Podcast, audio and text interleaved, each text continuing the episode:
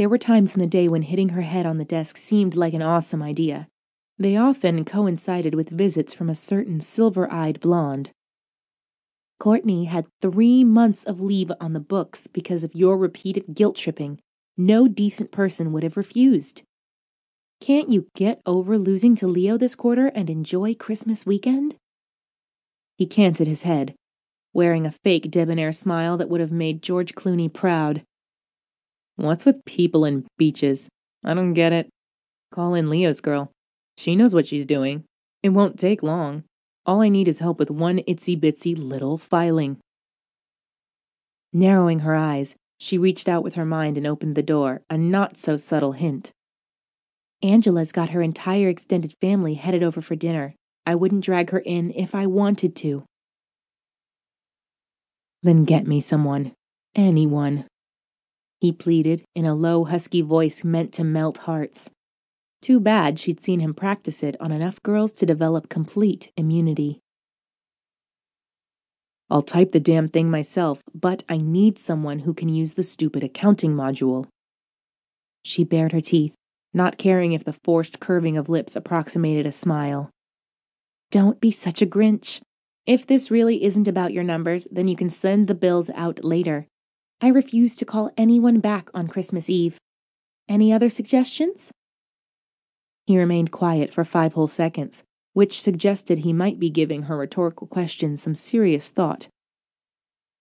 You're not doing anything this afternoon, are you? When loose papers floated in the air, she didn't bother keeping her errant telekinetic energy in check. Directing one sheet to hover against his jugular, she explained in her sweetest voice, I'll have you know I've got a hot date tonight. I need to get my hair done. Having wasted enough time, she logged off from the computer, grabbed her purse, and got up. With great difficulty, she managed to command all the hovering sheets back into neat piles. Still seated, he lifted his palms in a gesture of surrender.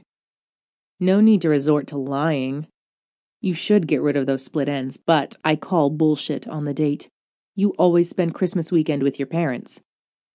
Her hand jerked over the leather strap, the pain of rejection too new for her to suppress the physical reaction. The holidays reminded her of how much her mistake had cost. People change in 5 years, and the date is real. Or so she assumed. Even if it weren't, I wouldn't spend the afternoon helping you win some stupid competition. As she walked past him, he grabbed her wrist. The moment his fingers touched her skin, she froze. Very few people knew her magical specialty. He happened to be one of them. She was an empath. One powerful enough to sense emotion through touch. Since she believed in everyone's right to privacy, she avoided skin-to-skin contact. He'd taken great caution thus far to do the same. His efforts had been unnecessary. She'd never been able to decipher Jack's emotions, in large part because he didn't seem to have a good handle on them himself. He felt strongly, passionately, and intensely, but it was all jumbled together in an impressionist amalgamation he'd never bothered to tease apart. Since he couldn't make heads or tails of his own feelings, she couldn't interpret them without significant effort. Amidst the chaotic mesh of restlessness and boredom, she sensed something she couldn't quite name. Beautiful in its complexity, a smoldering ember within his subconscious tempted her to reach into his mind, to tease apart the intricate weave of protectiveness and possessiveness to discover what he'd buried within. But because of her vulnerability when it came to this one man, she twisted her arm out of his grasp and took a step back. Focusing on the more immediate problem, she placed her hands on her hips.